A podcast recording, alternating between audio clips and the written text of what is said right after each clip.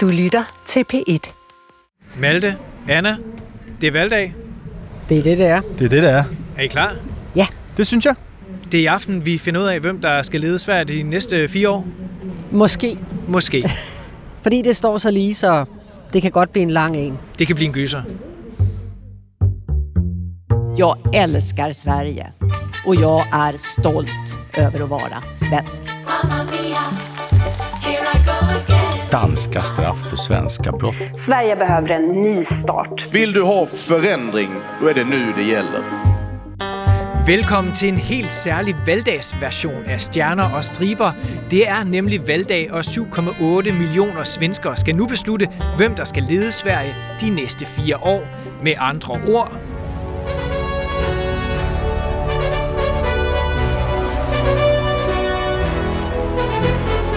Det er Final Countdown, altså endnu et stærkt svensk nummer for Magdalena Andersson, Ulf Christensen og de andre partiledere. Får Andersson yderligere fire år i Rosenbad, eller formår Ulf Christensen at bryde med otte års socialdemokratisk styre? Og hvordan foregår et svensk valg overhovedet? Det finder vi ud af i dag.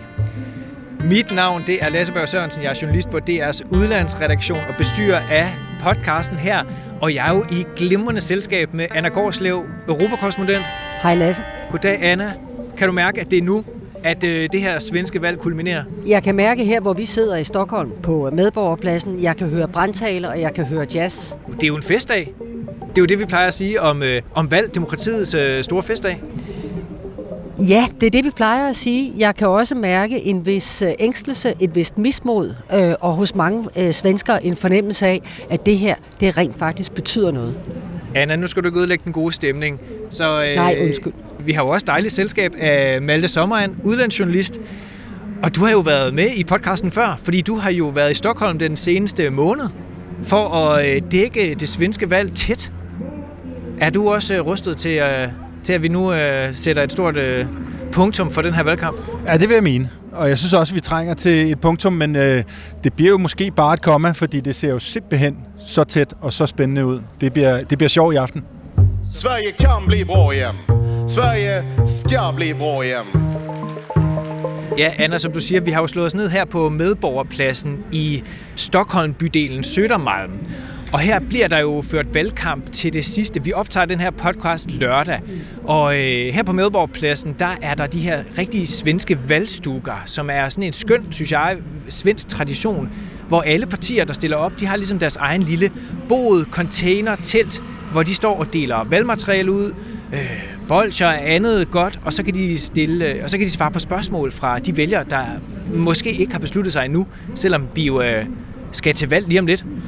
Det er jo fuldstændig rigtigt. Der er øh, ikke bare i her i Stockholm, men masser af steder i Stockholm, og i det hele taget masser af steder over hele Sverige, så er der de her små politiske øh, mødesteder, øh, hvor der bliver ja, spillet musik, uddelt karameller, men også talt en pokkers masse øh, politik. Øh, og jeg har altid godt kunne lide øh, at, at slå vejen forbi, når jeg dækker valgkamp, fordi jeg faktisk synes, at der som regel er sådan en meget rar stemning. Der er en stemning af, at, øh, at mennesker er interesserede.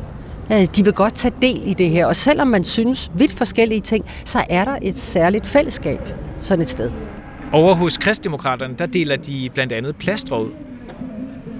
Og det er jo fordi, de har snakket rigtig, rigtig, rigtig meget om sygehuse og de her lange køer. Så det kan man bare sætte et plaster på, så øh, løser det måske problemerne.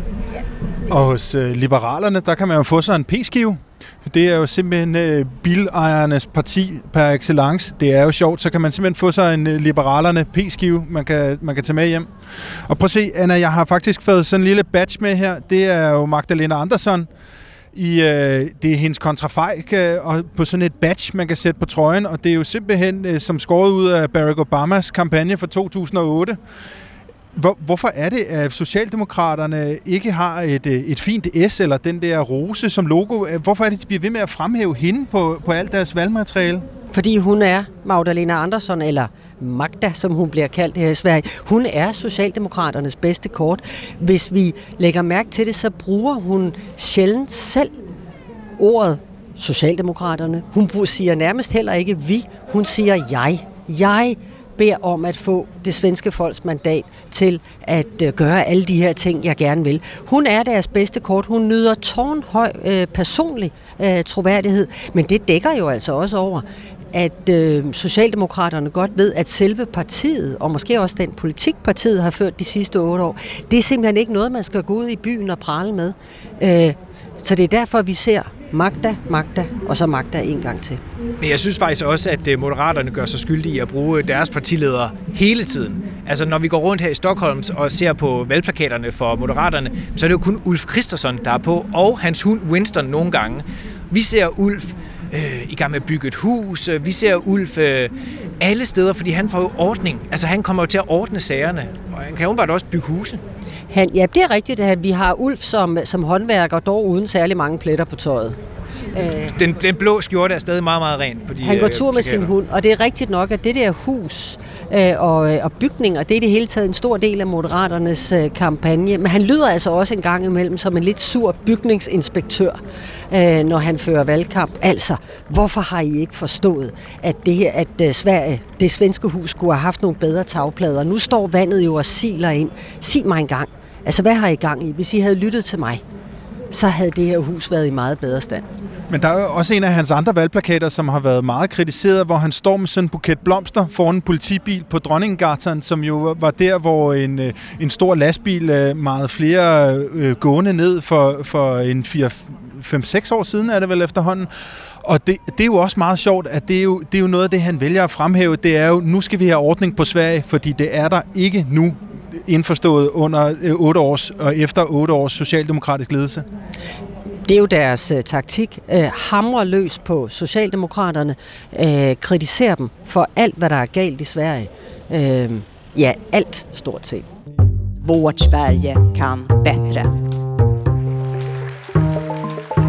Valgstederne åbner kl. 8 søndag, lukker kl. 20 om aftenen. Øh, mange stemmer også på forhånd. Vi sidder jo her på medborgerpladsen. Lige bag os, der har vi øh, øh, medborgerhuset, som vi lige var inde og kigge i før, der var jo den længste kø, der sneglede sig op ad trappen hele vejen op til valglokalet øh, på en af de øvre etager. Vi fik at vide, at der var omkring times ventetid, for at man kunne stemme, og det er altså dagen inden valgdagen. Men det lignede jo en coronakø til juletestning ja, sidste år. De var vant til det. Ja. Øh, hvad med spidskandidaterne? Hvad skal de? Hvad skal Magdalene Andersen øh, søndag? Jamen, hun fører jo kampagne øh, helt ind til ja, nærmest øh, søndag kl. 20. Hun koncentrerer sig om øh, de udsatte områder. Øh, der, hvor der bor mange indvandrere. Øh, det, det er der, hun stort set er hele weekenden. Og det gør hun jo, fordi der er valgdeltagelsen lav. Øh, der kan være stemmer at hente. Øh, vi var selv forleden øh, i Rinkeby, og der kan man se, at der er to partier, som ejer det tog rent politisk her i en valgkamp. Det er Socialdemokraterne, og det er Venstrepartiet. Øh, så hun kan gøre sig håb om, at hvis hun kan få aktiveret nogle indvandrerstemmer, ja, så kan det være, at hun kan gå hen og vinde valget. Og det er derfor, hun spurter rundt i Stockholms forsteder her de aller sidste dage. Hun skal stemme øh, i Naka klokken kvart over 11. Det er jo der, hun bor. Det er jo ikke øh, statsministerboligen der, det er jo hendes private bolig ude i Naka, ikke?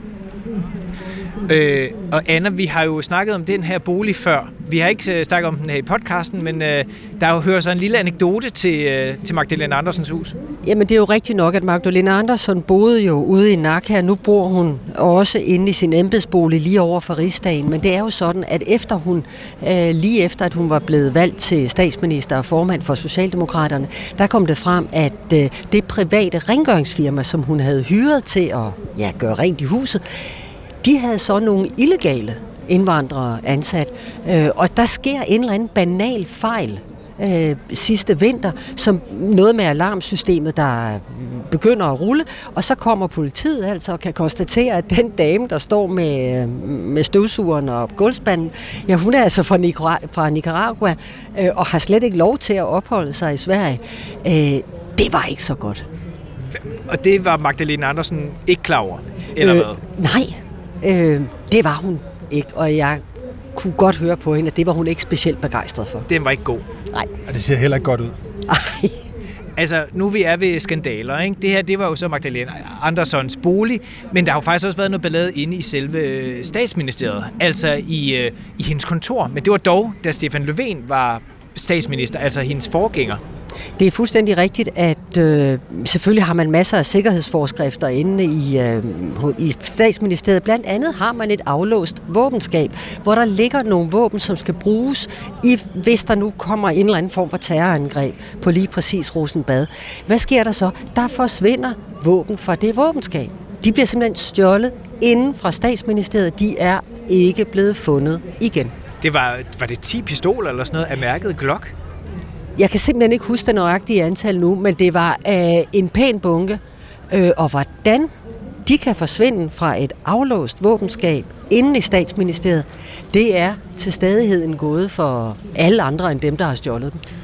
Hun har jo gjort en stor ting ud af i valgkampen, at der findes mange koldkrigsvåben i Sverige. At det er ligesom det er dem, som de kriminelle bander bruger til at skyde mod hinanden.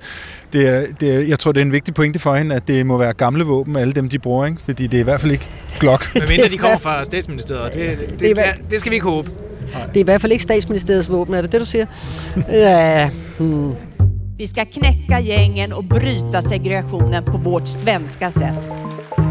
Inden øh, Magdalene Andersen hun stemmer øh, i, på valgdagen, jamen der skal hun faktisk lægge en krans her, ikke så langt fra, hvor vi er på medborgerpladsen i Søndermalm.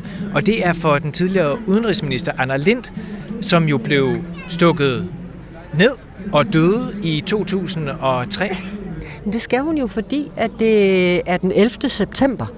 St- øh, svenskerne skal stemme, og det var den 11. september 2003, at Anna Lind døde. Hun blev stukket ned dagen før, men hun blev erklæret død tidligt om morgenen den 11. september. Så det er Anna Linds dødsdag, og når man er socialdemokratisk partileder, så lægger man en krans på hendes grav, på den i øvrigt utrolig enkle, og, men ret smukke, synes jeg, øh, og fine Katarina Kirkegård her på Søtter.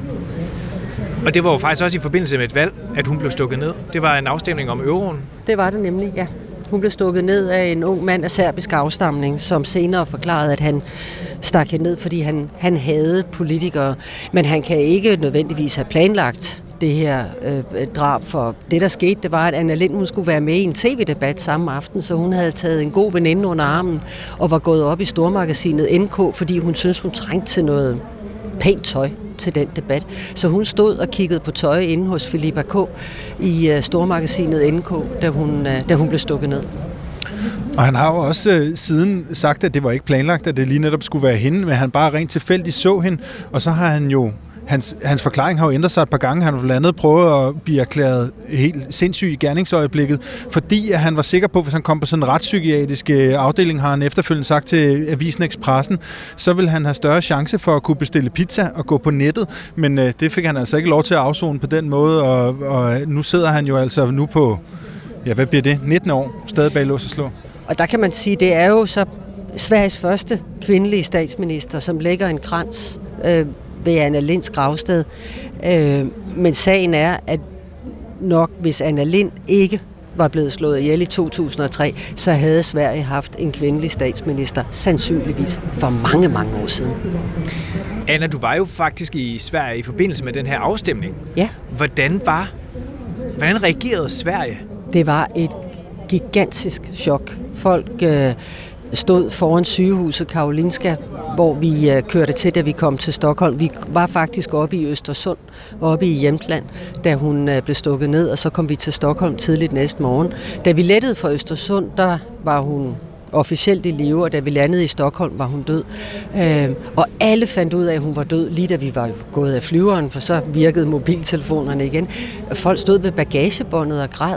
Øh, de stod ved sygehuset og græd. De stod ved øh, NK ved det store magasin lagde blomster øh, og var dybt, dybt øh, berørte. Det var, øh, en, det var et kollektivt chok og en kollektiv sorg, der ramte Sverige den dag. Og det har sat sit præg på, øh, på Sverige i lang, lang, lang tid efter. Det er sådan en af de milepæle i nyere svensk historie, som alle, der var i nærheden af det, det husker man. Faktisk så står der en øh, glasplade, et monument for Anna Lind, 20 meter fra hvor vi sidder og optager den her podcast, øh, op ved medborgerhuset, og det var fordi, det var faktisk var der, hun holdt sin sidste tale på den trappe den Ja.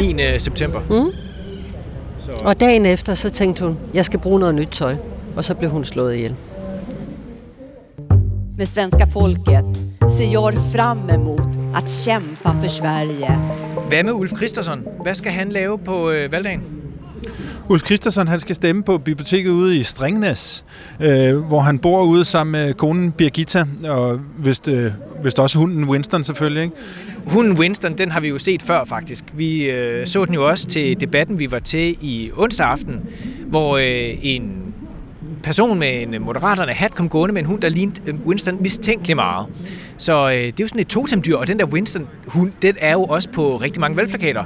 På valgmateriale, alle steder. Jeg har set øh, unge... Øh, øh, folk fra øh, Moderaternes Ungdomsforening går rundt med sweatshirts med Ulf, en tegning af Ulf og en tegning af Winston. Så den bliver altså virkelig øh, hævet frem. Winston er en maskot. Og hvis du siger, det var Winston, vi så i Uppsala, så tror jeg på dig, Lasse, fordi du ved meget mere om hunden, end jeg gør. Jeg er jo øh, kæmpe hundeelsker og har en derhjemme også. Jeg vil godt lægge, øh, lægge alt på, at det var, øh, det var Winston, vi så. Vi går med Winston. Øh, hvad med Jim- Jimmy Åkesson? Han skal stemme øh, her i Stockholm. Han har jo kørt The Big Three her i weekenden. Göteborg, Malmø, Stockholm.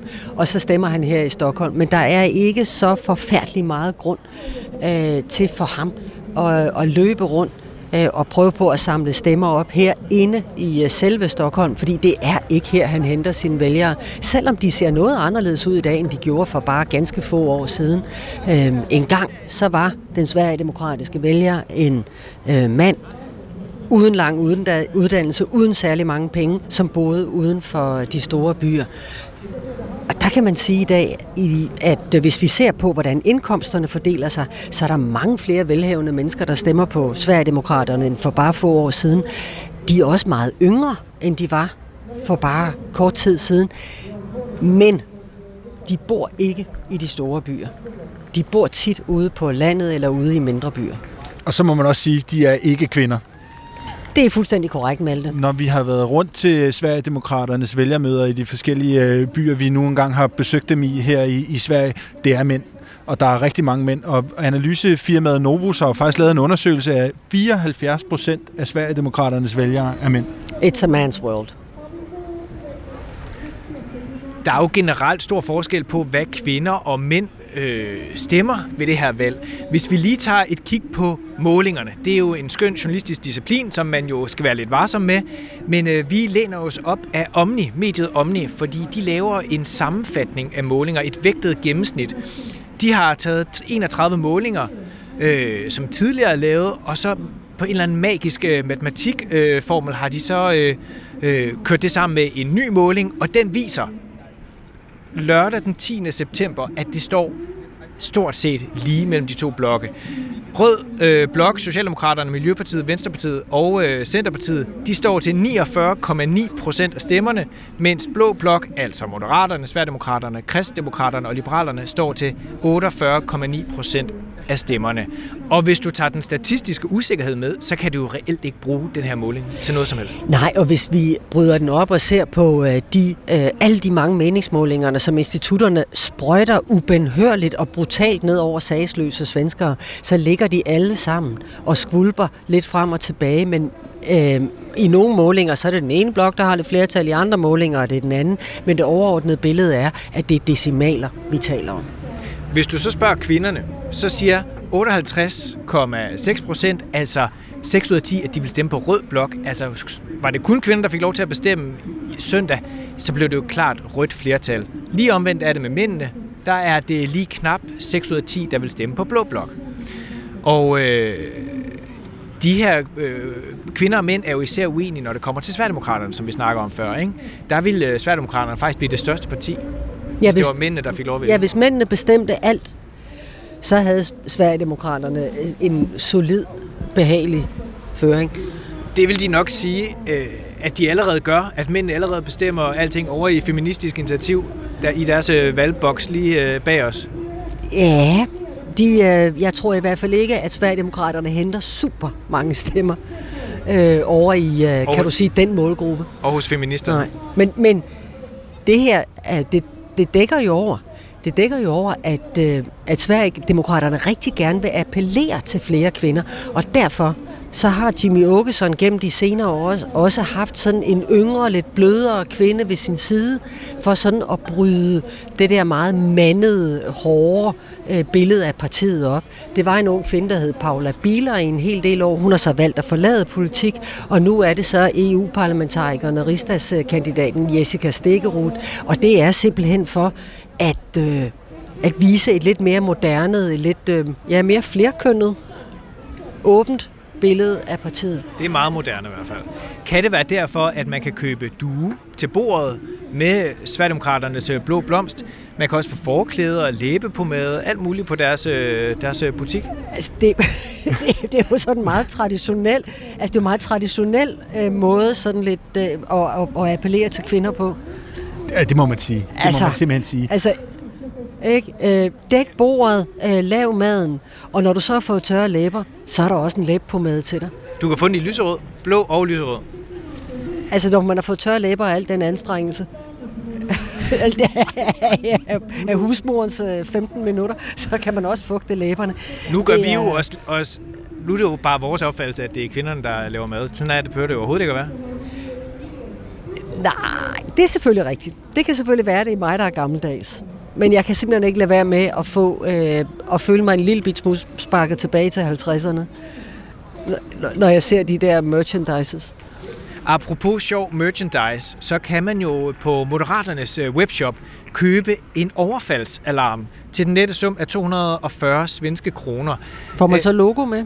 Det, jeg tror, der er logo på den, øh, og den her alarm kan, der står en lovlig og stærk øjenirriterende mentolbaseret forsvarsspray. Sprayen har også en sirene til at gøre opmærksom på, øh, plus LED-lys, så man kan se i mørke. Man kan ikke købe et tryghedskamera. Det, det burde man. Altså, hvordan siger man, vi synes, at øh, kriminalitet er det vigtigste emne, uden at sige det sådan eksplicit. Man sælger da bare en overfaldsalarm. Lige ned i en øh, moderat mærkesag. Det är klart att i just eh, vader att eh, kunna gå en extra mil för att vinna ett val. Øh, Hvis man kigger på, på de her vægtede gennemsnitsmeningsmålinger, så med lidt hurtig hovedregning, det giver jo ikke 100% Anna. Og det er jo fordi, det dækker over det, som heroppe bare hedder øvrige. Og det er jo noget, man holder meget øje med, når valget er så tæt, som det er. Øh, kan du ikke prøve at forklare det, altså det der stemmespil, som, øh, som blokkene frygter?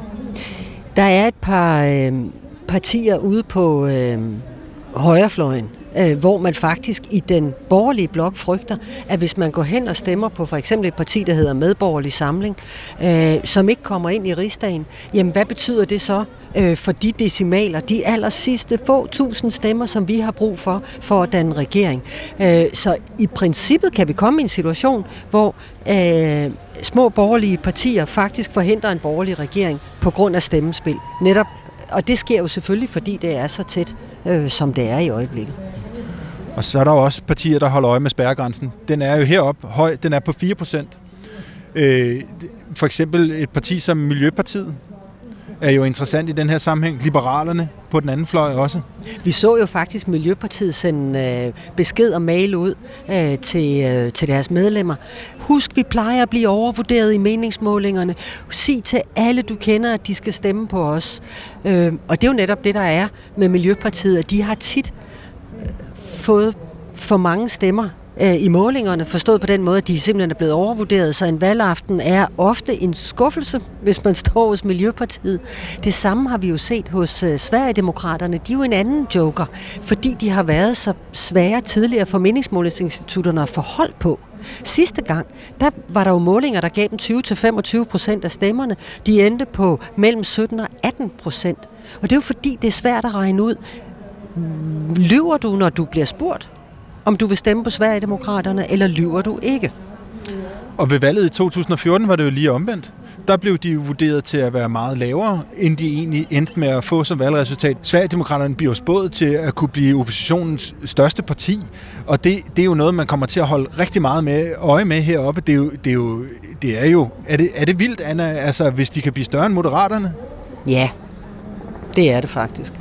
Det er det kort svar på det spørgsmål. Lad os nu bare sige, at de får 20 procent af stemmerne.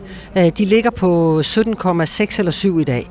Øh, så er der jo ikke tale om en voldsom procentuel fremgang, men psykologisk og symbolsk er det jo er det enormt at gå fra at være det tredje største parti til at være det største parti i den blå blok, til at blive landets næststørste parti, og måske ikke ligge så frygtelig mange procent under øh, Socialdemokraterne, som har skabt og styret det her land i årtier. Og med det må man jo også bare sige, at de har haft noget bundtræk. De kom ind i 2010 med 5% af stemmerne. I, ved valget i 14 fik de 12. Ved valget i 18 fik de 17. Nu er der meningsmåling, der, spørger, dem, der spår dem helt op mod, øh, og det er jo igen vægtet gennemsnit, vi snakker om her, der spår dem helt op mod 2-3-25 procent. Det vil jeg simpelthen se, før jeg tror det. Men altså, jeg, øh, alt kan ske. Det finder du ud af søndag aften? Ja. Men igen, vi skal bare huske på, at de kan være svære at, at, at få styr på. Og der går institutterne selvfølgelig ind og siger, hvad er Sverigedemokraternes placering? Også i, sådan, i, i den fælles samtale. Hvor pinligt er det at sige, at man stemmer på Sverigedemokraterne? Hvor, hvor socialt ekskluderende er det? Og det forandrer sig jo hele tiden, og der har vi jo set en kæmpe udvikling de senere år hen imod, at det bliver mindre og mindre pinligt, mere og mere accepteret. Men om de lige rammer den, det skulle ikke til at sige. Anna, du har før forklaret, hvordan at øh, det også i din familie har været pinligt at sige, at man stemmer på Sverigedemokraterne. Jeg vil sige det på den måde. Det, altså Sverigedemokraterne øh, har, hvis du spørger deres modstandere, ødelagt rigtig meget i uh, svensk politik, øh, og de har også ødelagt rigtig mange familiemiddage, og øh, også i min familie. Jeg har i min familie både mennesker, som stemmer Sverigedemokratisk, og mennesker, som øh, heller vil brække begge ben på én gang, end de ville stemme på Sverigedemokraterne. Øh, og det skaber jo naturligt nok lidt friktion rundt omkring. Det, øhm, det er en pæn måde at sige det på, tror jeg. Ja, og mit helt klare indtryk, og det jeg har, men det jeg så har oplevet de senere år, det er, at, at det er blevet nemmere at håndtere. At øh, du kan sgu være god nok selvom vi ikke er enige politisk, så er du stadigvæk en flink fyr.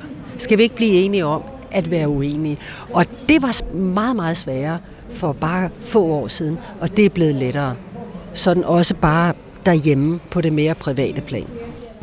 Min mamma havde imponerande vader med tanke på sin kropsstorlek i øvrigt. Det er, det er jo en samtale, hele, hele Sverige har været nødt til at have med sig selv, og jeg synes jo også, man kan se det. Vi kommer jo lige inden for medborgerhuset, hvor vi kan se, hvordan folk stemmer. Derinde, der, der skal man jo hive, vælge sig tre sædler og tage med ind i en stemmeboks. Og nu kan man jo, nu er der blevet sat sådan nogle skærme op ved sidste valg. Så sent som ved sidste valg, så kunne man jo se, hvad for nogle sædler jeg valgte at tage med ind i min stemmeboks. Og der kan det godt være, at jeg ikke skal flashe, at jeg tager tre Sverigedemokrat-sædler med ind, når jeg bor her i uh, progressiv øh, uh, Sødermalm. Og det, det er jo også en pointe, at øh, OSCE har jo kritiseret Sverige for at have det her system, hvor man kan se, hvad man stemmer. Det skal simpelthen være mere hemmeligt holdt. Øh, Anna, kan du ikke prøve... Altså, de har jo gjort det på en ny måde i år, og det er jo, det er jo simpelthen... Er det breaking news i podcasten? Vi har en valgbreaking. Vi har en svensk valgbreaking. Det er faktisk sådan, at fra og med denne gang, så tager vælgerne sædlerne bag en skærm. Man kan, andre mennesker kan ikke se, hvilke sædler du tager. Og man skal altså være sådan rimelig... Øh, man skal være rimelig skarp, når man skal tage sine sædler, fordi svenskerne stemmer jo ikke kun til rigsdagsvalget, de stemmer også til kommunalvalg og til regionsvalg. Så der er jo bunker af sædler, man skal holde ud fra hinanden og være sikker på, at man får øh, de rigtige. Men man får lov at gøre det, uden at der er nogen, der kigger på dig, mens du gør det. Jeg interviewede faktisk en talsperson for OSCE øh, efter valget i, øh, i 2018, hvor han siger, at han hedder Thomas Reimer, han siger, at, at det skal simpelthen være hemmeligt, hvem det er, man stemmer på, og det duer ikke, at man står der, og, og, fordi det er jo også med op i toppen af stemmesedlerne, der er der jo logoer, altså det er jo meget tydeligt, hvem, man, hvem var, og hvad for stemmesedler det er, det er, man vælger at tage med sig ind i boksen, men noget andet, det har gjort i Sverige, som jo er meget praktisk, det er hele det her øh, sammenhældte land jo, det er jo, at man stemmer jo til alle tre ting, altså kommunalvalg, regionsvalg og rigsdagsvalg på samme tid. Og det har jo øh, gjort noget rigtig fint for stemmeprocenten. 87 procent stemmer ved, ved det svenske valg. Hvis vi husker tilbage til øh, kommunalvalget i Danmark i 2021 november, det var 67 procent, der var nede at stemme der. Så på den måde så er det jo også smart, at man simpelthen får klappet det hele af. Ja, og så har de faste valgdatoer. Altså, de, de, de spiller ikke tiden med at, at spekulere i, hvornår må det kommer. Vi ved, det kommer der. Og så tager vi alle tre på én gang. Så ulejliger vi jer ikke i, i, u- i utid. Vårt Sverige kan bättre. Det er jo ikke kun uh, Ulf Christensen og Magdalena Andersen og de andre partiledere, der har været på gader og stræder. Uh, det har uh, klimaaktivisterne jo også. Der var jo stor klimademo i, her i Stockholm i fredag, øh, lidt an af Greta Thunberg, øh, og vi var jo også med. Og det, der er lidt interessant, det er klima. Og klimakampen har jo fyldt meget, meget lidt i den her valgkamp. Det er rigtigt. Er det noget, der overrasker jer? Ikke rigtigt. Ikke sådan, som tingene har udviklet sig. Jeg troede på et tidspunkt, at det ville komme til at fylde meget mere. Men sådan som tingene har udviklet sig med øh, energipriser, elpriser, der bare bulrer af, især i det sydlige del af Sverige. Øh, sådan som kriminaliteten og skuddrabene har udviklet sig, så er der simpelthen ikke plads til det hele her på den korte bane. Jeg spurgte Greta Thunberg, da hun ankom til klimademoen i går, om øh, hun havde cyklet selvfølgelig, og hun skulle lige parkere cyklen. Så spurgte jeg hende, øh, hvad tænker du om, at det har fyldt nærmest ingenting i den her øh, valgdebat? Og hun sagde, jamen det er jo fuldstændig som ventet. Det overrasker hende ikke, fordi at øh, folk, det har hun sagt mange gange, bla bla bla, folk taler, taler, taler, men der sker jo ikke noget. Der har jo engang været nogle klimaaktivister, som trak nogle overskrifter. De havde simpelthen øh, limet sig fast til motorvejen. Men det, jeg ved ikke, om det var med vilje, eller om det bare var, var et lidt uheldigt stunt. Men de kommer til at lime sig fast til motorvejen foran Karolinska Hospitalet, så de simpelthen bremser en masse ambulancer for at komme frem. Og det trak simpelthen overskrifter, fordi at sådan en, sådan en klimaaktivisme, det var i hvert fald ikke det, man havde brug for. En klimaaktivisme, der ligefrem bremser ambulancer. Med syge mennesker i, der gerne vil ind på sygehuset. Det var... Øh, de kunne godt have fundet et bedre sted. Den var ikke god det, var, det blev ikke en vindersag, det må man sige. Og, det, og hele den borgerlige blok var jo klar til at bare høvle dem ned ad brættet, og de fik virkelig skæld ud. Greta Thunberg startede jo faktisk sin øh, skolestrække for præcis næsten præcis fire år siden. Det var før øh, valget i 2018, hvor hun satte sig øh, foran rigsdagen, lige mellem Kongeslottet og rigsdagen, hvor, også, øh, hvor der hvor demonstrationen jo endte i fredag. Øh, I mellemtiden, her fire år senere, så er hun jo faktisk øh, blevet gammel nok til at kunne stemme. Og derfor så øh, spurgte Aftonbladet hende øh, til demonstrationen, hvad hun havde tænkt sig at stemme. Du är förstagångsväljare. Har du bestämt dig vad du kommer lägga din röst på? Nej, det har jag inte. Jag vacklar fram och tillbaka hela tiden. Nej, jeg vakler frem og tilbage hele tiden, svarer Greta Thunberg. Jeg ved det ikke selvfølgelig, hvad hun stemmer. Jeg tænker Miljøpartiet eller Venstrepartiet. Vi er nok derovre af, men vi ved det jo ikke. Det kan jo være, hun overrasker. Det finder vi nok aldrig ud af. Nej, heldigvis så har vi valghemmelighed. Også her i Sverige. Det har vi fået nu i hvert fald. Lyssnar ni på, på System of Down hemma? Ja, absolut. Och när det är fest. Klokken 20 søndag aften, der bliver spændingen jo udløst. Der øh, får vi jo en exit poll på SVT, den store public service kanal. Men jo faktisk allerede 1945 kommer TV4 med deres øh, exit poll, som jo er, har vi snakket om, lidt specielt, eftersom du må stemme indtil klokken 20. Mm. Og vi, øh, vi vælger så at gå med den klokken 20. Øh, ikke fordi jeg er ikke er nysgerrig efter, hvad den 1945 viser, og internettet er jo opfundet, så alle kan jo gå ind og se det. Men vi er så blevet enige om, at vi bidrager ikke med exit polls, så længe folk stadigvæk kan stemme. Og der er altså et kvarter tilbage i 1945, og der skal de have lov at stemme færdig i fred. Men vi kigger. Vi kigger lidt på Ja, det er- øh, TV4. Det må Ja, vi ja. sige. Det gør vi da. Jeg skal til valgfest hos Moderaterne på Clarion Hotel Sign her i det centrale Stockholm. Og jeg skal hos øh, Socialdemokraterne næsten lige ved siden af. Og Malte, Jeg skal til Sverigedemokraterne. Det er lidt syd for her. Det er nede i Nacka. det er jo ikke til at sige, øh, grundet de her målinger, hvem der får den sjoveste valgfest. Det, får vi jo, det må vi jo se. Spændende bliver det i hvert fald. Her til sidst synes jeg, vi lige skal snakke lidt om, at øh, tabloidavisen Aftonbladet har, det er jo en valgtradition, de har snakket med en række svenske kendiser, hvad de stemmer. Det er, det er sådan i fraværet af rigtige nyheder her, øh, lige op til valget. Der sker jo faktisk ikke så meget, kan vi afsløre her, de her dage op til valget. Men nu ved vi trods alt, hvad nogle øh, kendte svenskere øh, mener. Der er jo blandt andet Jan Guillou, kendt forfatter.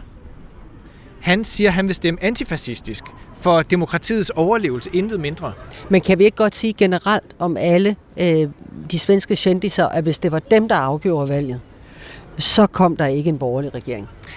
Anna, det er jeg faktisk ikke helt enig i, fordi Dr. Alban, verdenskendt Uh, rigtigt, ja. svensk DJ, han vil ikke have flere skatter, så han stemmer ikke på Rød Blok, siger han til Aftenbladet. Han stemmer øh, der i stedet for på Moderaterne eller Kristdemokraterne, og slet ikke på Centerpartiet.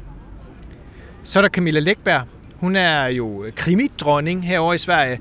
Hun plejede at stemme Moderaterne, men ikke i år, fordi øh, de har simpelthen lagt sig øh, for tæt op af Sverigedemokraterne, så hun er øh, politisk hjemløs, siger hun. Jeg synes, vi skal slutte af med Dr. Alban. Fordi han har jo øh, lavet et rigtig passende nummer, synes jeg. Nu hvor han jo overvejer at stemme kristdemokratisk. Han har jo lavet øh, kæmpe hittet Sing Hallelujah. Og øh, så den øh, tager vi nu, mens vi venter på et resultat søndag aften. Det er det, vi gør. Kan I have en god aften? I lige måde, Anna. En god valgaften. God valgaften.